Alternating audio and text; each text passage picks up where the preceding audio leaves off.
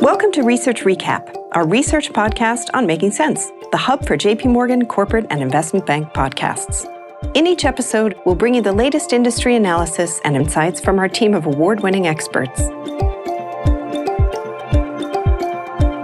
Welcome to Research Recap's mid year outlook on JP Morgan's Making Sense.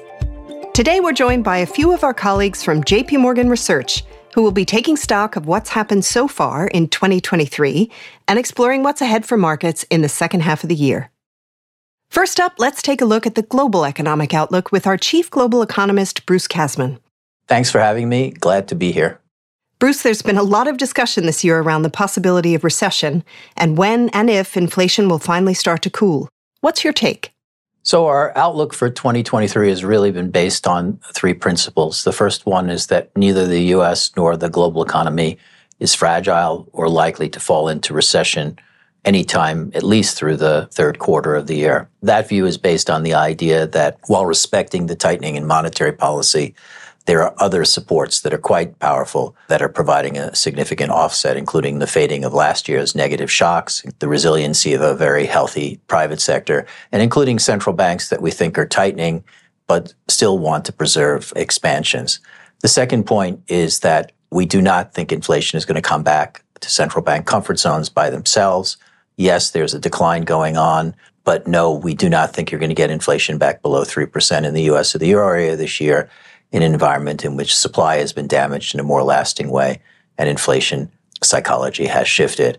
The final point is that in a world in which you do not have sustainably lower inflation and you have resiliency, there is a tension here, and how that plays out and what it means for the life of the expansion is somewhat difficult to forecast. We certainly think the expansion is likely to end early, both in the US and globally, but we don't feel particularly confident in forecasting the specific timing we have a baseline forecast for the U.S. of recession ending at the end of this year, but I would emphasize the broad window that that's possible in terms of what that timing is.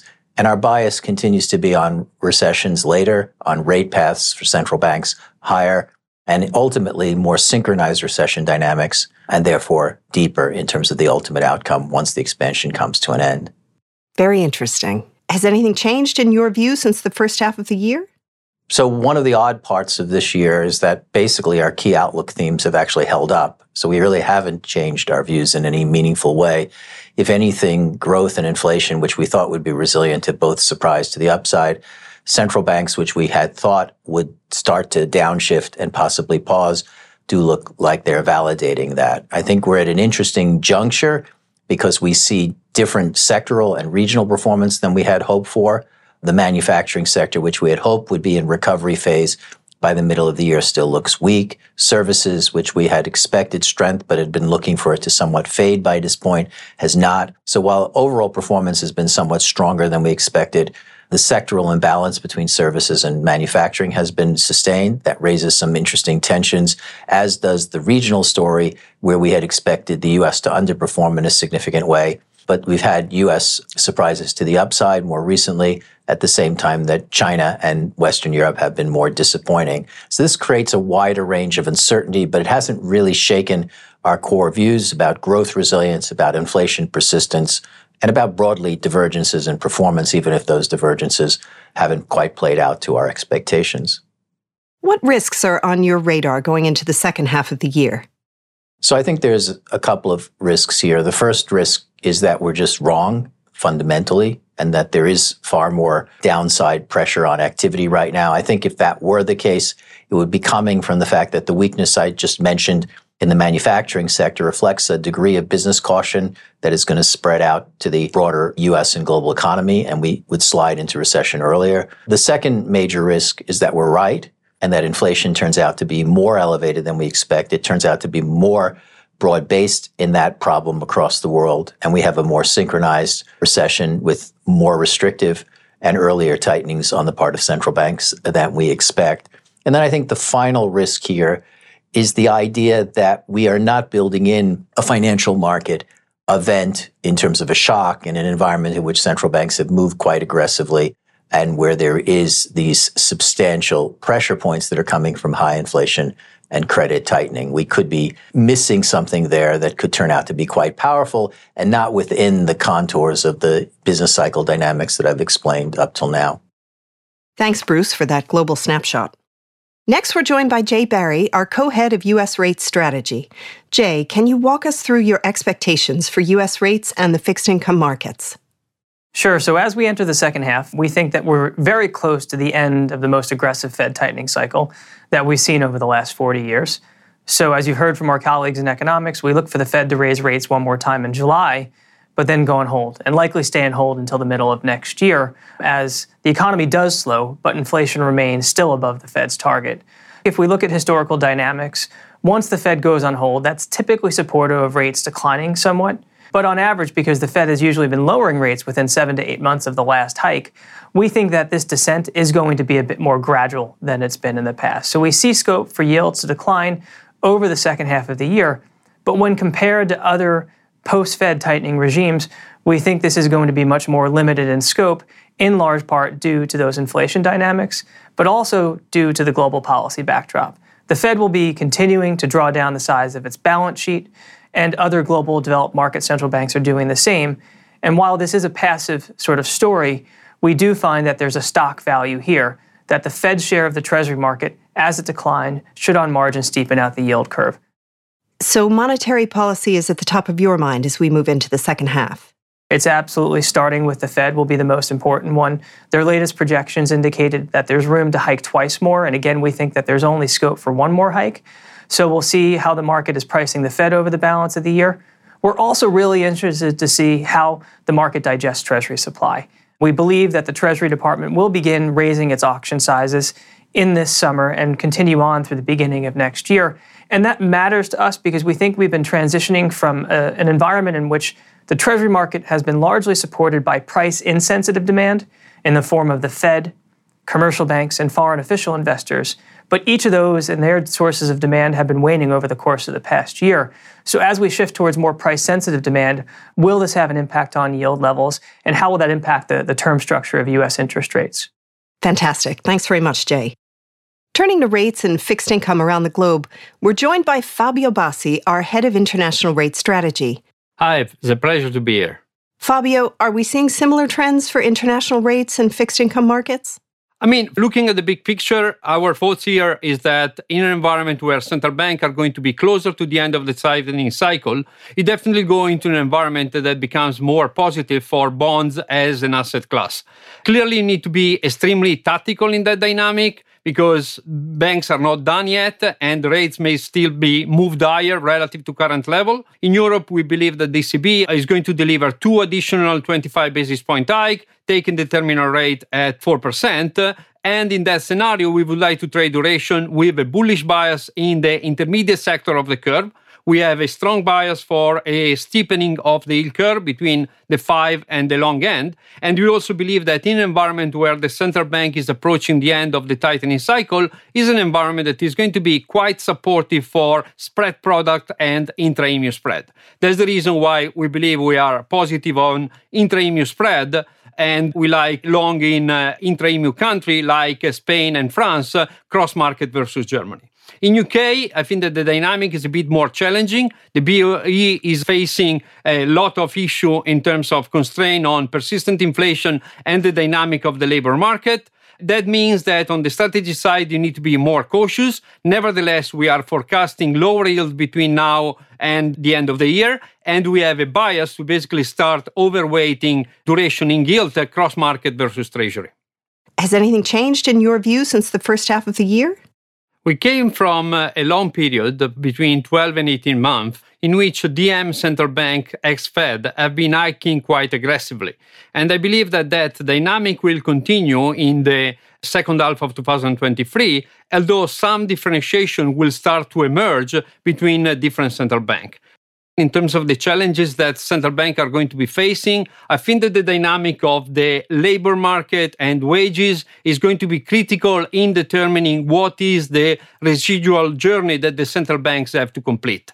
The ECB made it clear that for the time being, they don't see a wage price spiral, but nevertheless, this is something that needs to be monitored to basically assess what is going to happen over the medium term in terms of the tightening cycle. And the other big theme that we need to keep an eye on in terms of international rate is the exit strategy from the BOJ.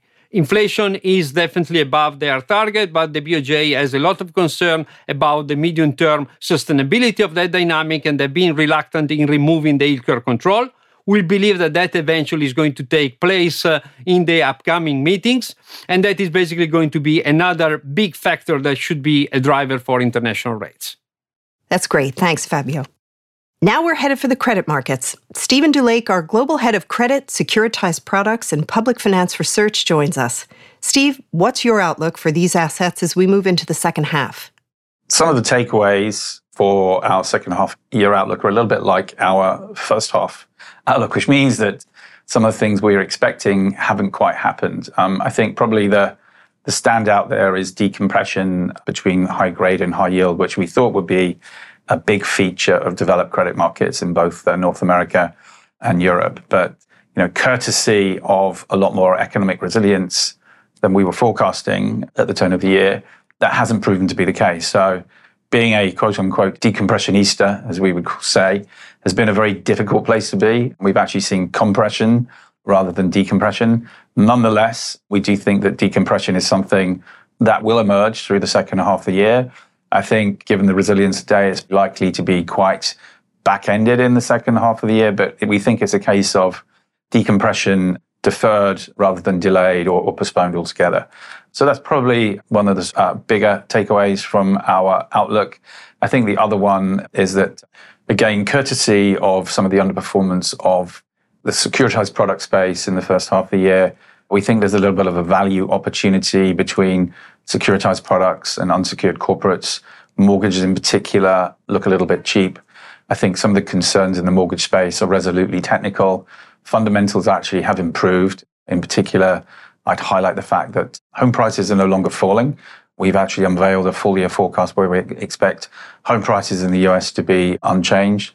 Also, people aren't selling their homes, they're hanging on to their homes, given that most households are on a much lower rate mortgage than you can achieve today. So while why sell a home and put yourself into a high rate mortgage going forward? I think that's been a positive through the first half of the year. What hasn't been a positive has been the potential for FDIC sales, and I think some ongoing concern that you could have some reemergence of stress within the regional bank sector and some associated selling. So from us, decompression deferred and securitized products looking cheap versus unsecured corporates will be our two main takeaways. Has the overall sentiment changed from the beginning of the year? In terms of changes, first half of 21 versus first half of 22, I think in order to think about some of those differences, you have to think about where we were wrong in the first half of the year. So I think we've seen generally a lot more economic resilience. We've faded a recession narrative twice now in the past six months. That was a narrative that was very focused on Europe going into the winter as a result of high gas and energy prices and the weather and government measures, I think, offset that. Today, it's really about the resilience of things like the, the US consumer, which you can see across a multitude of different dimensions here. But I think what it means for creditors is that we haven't seen some of the, you know, having a much firmer economic baseline has supported corporate cash flows.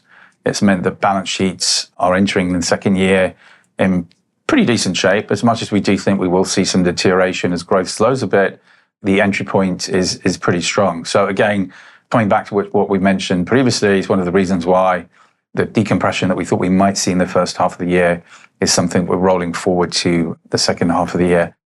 Finally, what are some major themes or factors that you're watching? I think keeping an eye on the financial sector is probably a good thing through the second half of the year. And I would highlight two things. Firstly, in terms of the resolution of what's been happening to the regional banks in the US. I think that the workout will be somewhat traditional, just as it was with the European banks or European banking sector way back when. Things that could change that and cause some stress would be if we do see large deposit outflows as a result of the Treasury aggressively selling bills and looking to replenish its general account very quickly. I think that's something to keep an eye on. And in the spirit of everybody having been focused or very concerned about the potential for a lack of credit availability as a result of regional bank stress and regional banks pulling back and becoming more defensive, I think it will be interesting to keep an eye on the non bank financial sector, and in particular, some of the large direct lenders, private credit providers, and the extent to which they step into the breach and um, offset any potential decline in credit. So, one negative, one positive, both related to the regional banking sector. Those would be the two things we're focused on in the second half of the year. That was great. Thanks, Steve. Next, we're joined by Meera Chandan, our co head of global FX strategy. Meera, how do you think the major currencies will perform in the second half of the year? Are there any themes that you're keeping an eye on? So, the top two themes in FX that I'm focused on are the following. First, we have been recommending for the last few weeks a long position in the dollar. The reason for that has been because growth momentum outside the US has slowed considerably, and we like being long dollar versus the most vulnerable part of the FX universe, which is the lower yielding, growth sensitive currencies, whether that's currencies like Scandies or uh, New Zealand or sterling, for example, which have some stagflation concerns that's the kind of uh, recommendations that we are emphasizing going into the second half. The second theme is around carry. We think the overall backdrop for carry, given overall yield levels, is still quite attractive. But as we're getting to the later and later stages of the cycle, clearly, you know, the underpinnings of this theme is getting more and more fragile. So, uh, still like selective exposure to carry, particularly in the LATAM currencies, which our EM uh, strategists favor. But we recommend using your dollar longs that I mentioned earlier as a part hedge to that. So, those two combinations are the main themes that we're focused on for FX. In terms of major targets, euro dollar, look, we've been of the view that the range is 105 to 110 for the year for euro dollar, so nothing to write home about. The first half, we expected the upper end of that range to be tested. It was 110. Now we're looking for that lower end to be tested, 105 for second half. For dollar CNY, we're at the 725 going into year end. So overall, expecting modest weakness from these currencies versus the dollar. But the big moves, I think, the larger moves can actually come from the growth sensitive currencies that are lower yielding, which is why that's our preference from a trade recommendation standpoint. How is the backdrop for currencies different now than at the start of the year? I think the macro backdrop is markedly different in the second half of this year on two main dimensions. The first dimension is something that's very well known and well flagged, which is growth, where we've actually seen the growth momentum in China and in Europe running out of steam. And I think that's very much in contrast to the first half, where we saw really outstanding and above trend growth and upside risks to growth in the region. So, that I think is a big part that informs our bullish dollar view now. We consider this a regime shift. This change in growth is a regime shift, should allow the dollar to strengthen more in the second half. So, it does change the background dynamics a bit. And then the second thing that I would say is really on inflation. First half, everybody was quite excited and very happy to see that inflation metrics were coming down across countries. And we're still seeing that with headline inflation. But what we're finding now is that core inflation is going to be quite sticky in some countries. And that's going to become a problem for the currencies in those countries. And I would point to, for example, sterling or Sweden from that point of view. So this inflation differentiation is going to be an important dynamic going into the second half of the year. Thanks for those insights, Meera. Thanks for having me. Moving from currencies to commodities, let's turn to Natasha Kaneva, our head of global commodities strategy. Natasha, can you tell us in a nutshell what is the outlook for commodities markets? Well, thank you for your question. So, the long feared recession is coming, but the magnitude and the timing is uncertain. So, the baseline from our economists remains that it, it, will be coming later this year, but the bias is for significantly later and significantly higher terminal rate overall, this imminent recession fears have materialized, and it's very visible in the positioning of the investors. So, you know, those skittish investors have taken cover. And if you look at the numbers, the net positioning in the investors across all commodities markets, it's at the lowest since the start of 2019. And just for scale, to put this into perspective, positioning, investor positioning across energy, grains, metals is at the lowest or even below the levels where it was at the peak of COVID. So that's very telling. The way we view the market over the next six months is that recession is imminent, but we don't know when it's coming. In the interim, the supply demand fundamentals in every single market could play a very significant role. And because of that, those idiosyncrasies across the markets, assuming recession is absent, can result in about 8 to 10% return for the Bloomberg Commodities Index. So that's definitely something to keep in mind. By commodity, in energy, we see 11% return. Again, of that absent the recession. In the case of oil markets, uh, the inventory started drawing. That should become more and more visible uh, towards the second half of the year. We do believe $10 higher oil is not only possible, it's probable. In the case of natural gas markets, the production is declining. We believe by July it will become visible across the markets. In metals, we're receiving the news that China might consider stimulating or will be stimulating, so that's a significant boost. If indeed the fears around demand are lifted, the inventories are very low, the market will start paying attention to that, and that can result in another 11% return towards the end of the year. And we're bullish across every agricultural commodity on developing El Nino. And how's our outlook changed since last year? Yes, so in November of last year, when we put our outlook for this year, our, our number one call was to be bullish on gold. We're maintaining on this position. So this is a long-term structural call on precious metals. The biggest uptick for that particular market is we need the Fed to start cutting rates. But regardless where we're today, we're range bound, but we still see an upside. So if we look at the previous three Fed cycles. During the Fed on pause, gold returns about 4%. And when the Fed starts cutting, that's another 11% return from that perspective for the next six months. So it's very, uh, I would say, obvious upside for the prices of gold from today towards the end of the year, we see about 4% return because the call from our economist is that the Fed will hike one more time in July, 25 basis points, and will begin cutting only into the second quarter of next year. So that was number one call. We were bullish. In November, we had a view that US natural gas prices would decline 40%. That was an excellent call that materialized. So at this point, we are neutral to start to slightly optimistic. And if you had to pick one major theme you're keeping an eye on for the remainder of 2023, what would it be? For very cyclical asset class like commodities, China is uh, definitely the biggest driving factor. 55% of metals demand comes from that country. It's about 13% in energy demand as well. So the difference between China stimulating and not stimulating, uh, it's another 5 to 10% return. Thanks very much, Natasha. Sticking with that international focus, let's take a closer look at what's going on in emerging markets. Jonny Goulden, our head of EM local markets and sovereign debt strategy, joins us. Jonny, how are things looking? So, we're thinking in emerging market fixed income of a late cycle growth and inflation slowdown and possibly leading into a US recession as we get towards the end of the year.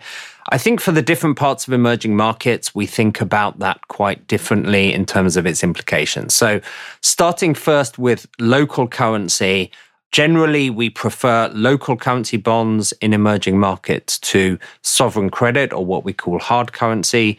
If we think of the drivers for local currency bonds, we have seen a large inflation cycle across the world and in emerging markets over the last 18 months or so. That has led emerging market central banks to want to hike rates quite dramatically.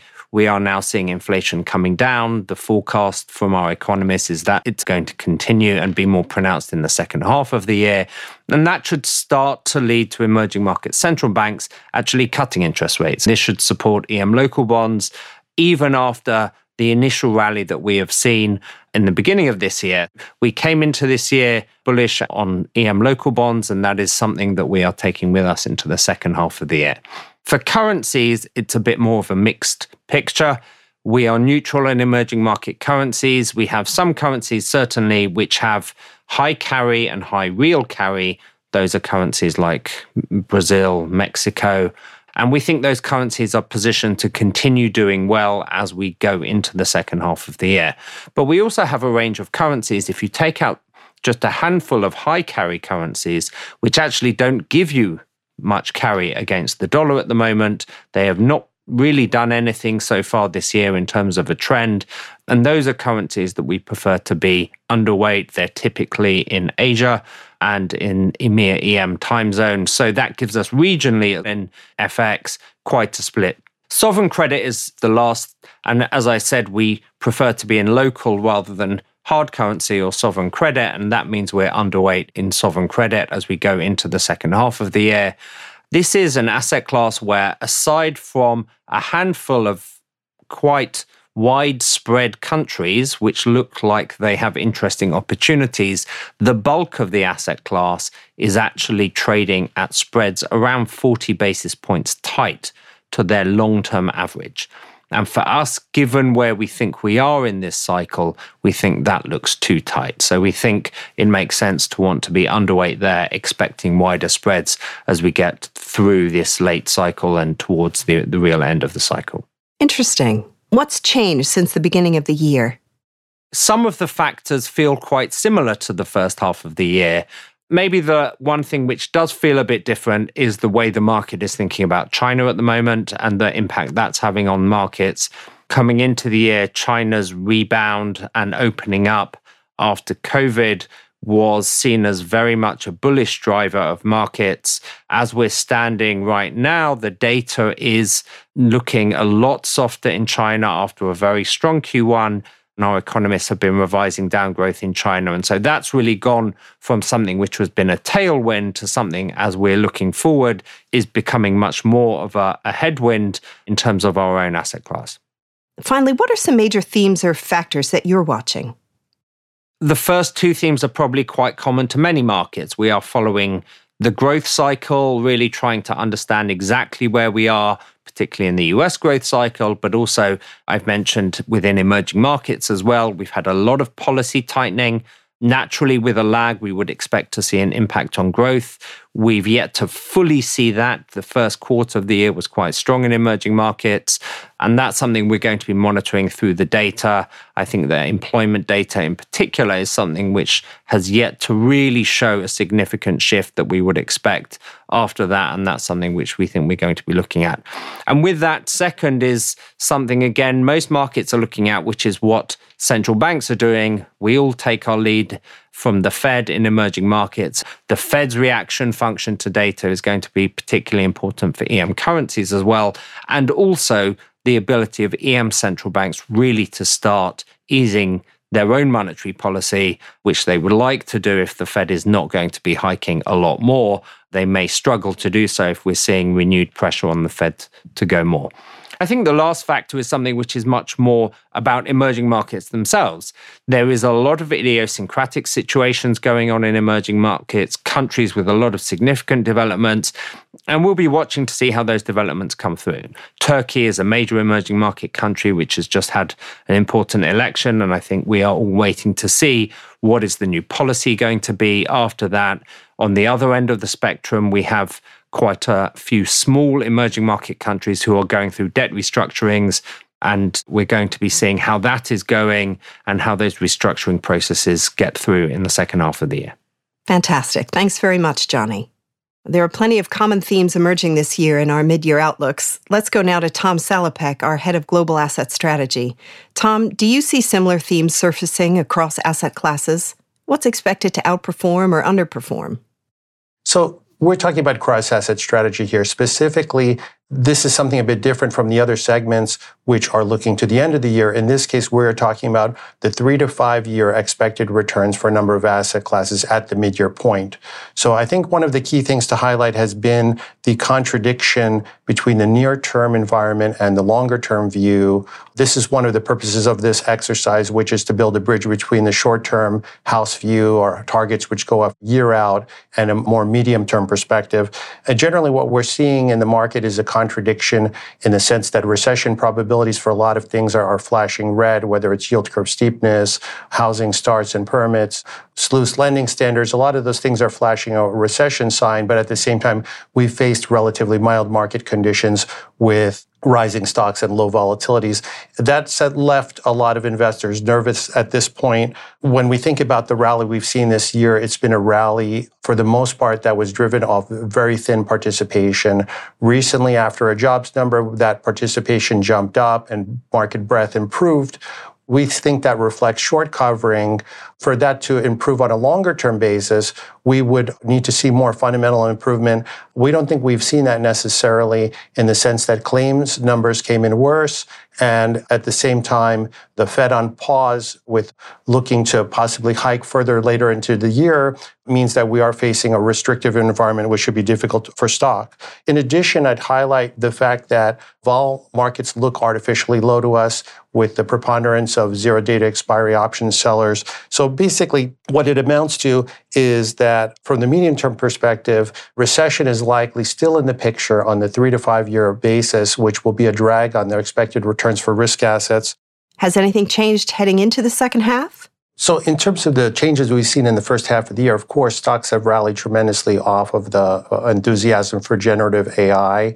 On the other hand, bond yields have risen in the past quarter, although they failed to reach the highs of, uh, of last year. And what we've seen there is a repricing as investors now see less easing going forward.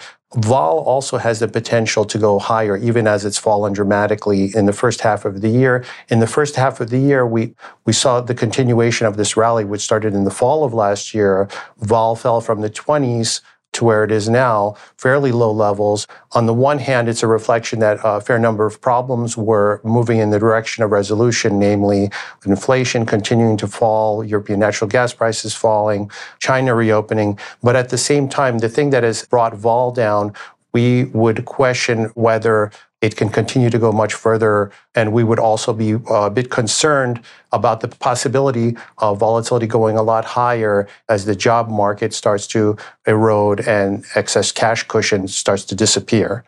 And looking ahead, what themes are you keeping in mind in your three to five year horizon? The big one for us is really the end of the hiking cycle, the end of the QE era, the end of zero interest rate policy, and really what that's done to the relative mix of expected returns across the asset classes. So, focusing things on the three to five year horizon, stock returns are well below long term averages. Meanwhile, credit returns on a three to five year basis are generally above long term averages. For high grade, we would expect that the expected returns are in the vicinity of the starting yield, whereas in high yield, expected returns will be worse than the starting yield, reflecting an uptick in default risk. In terms of government bonds, the expected returns on a three to five year basis should be better than stocks, but worse than credit. They will be worse than long term averages, but improved due to the hiking cycle, due to their improved level. At the same time, we should also get a return on the three to five year basis, which is better than the starting yield, reflecting rate cuts that we would expect in 2024. Finally, putting this all together in terms of a portfolio, if we take these expected returns on a three to five year basis, we'll focus on the three year example. If we compare it to a 60 40 benchmark, running a Black Litterman optimization using these inputs would suggest 12% underweight in equities, in particular, an underweight to US stocks, 1% overweight to government bonds favoring UK gilts, and finally, a 17% overweight in credit favoring US high grade. Thanks for joining us, Tom. Thank you so much for having me. And rounding out our mid year outlook episode, let's turn to the equity markets. Mislav Matejka, our head of global equity strategy, joins us. Mislav, what can we expect to see as we head into the second half? The first and the key one is the potential change in the growth policy trade off for the balance of the year.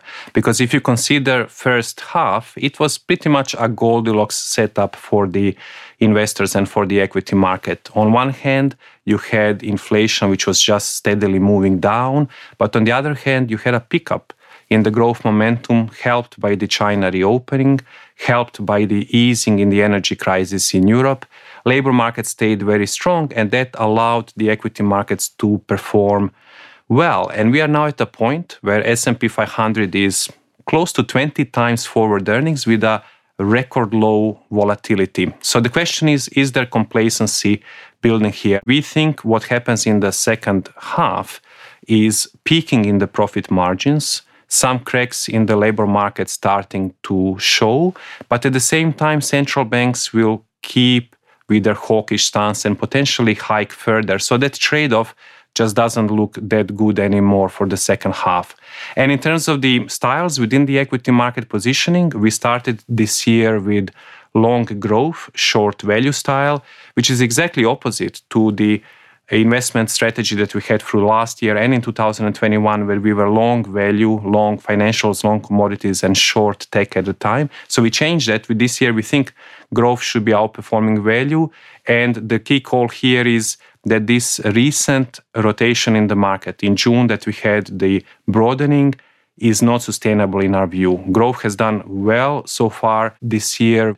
And we think in second half of the year that is going to remain the winning strategy. Has anything shifted since the beginning of the year? Are there new areas of focus or new themes emerging?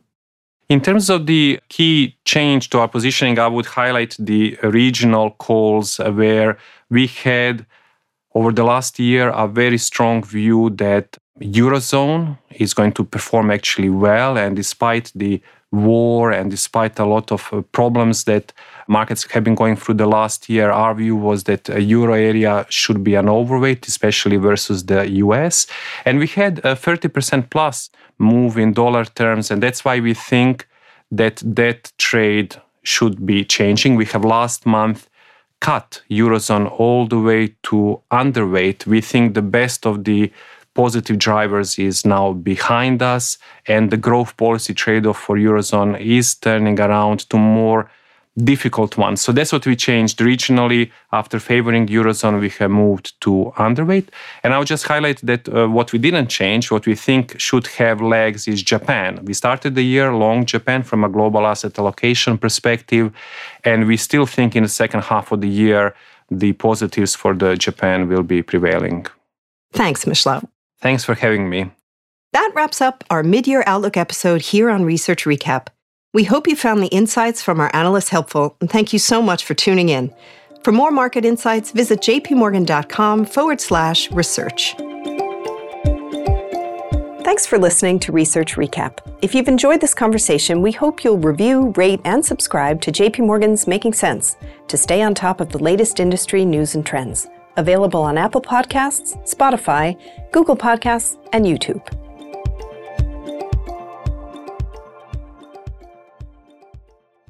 This communication is provided for information purposes only. Please read JP Morgan research reports related to its contents for more information, including important disclosures. Copyright 2023, JP Morgan Chase & Co., all rights reserved.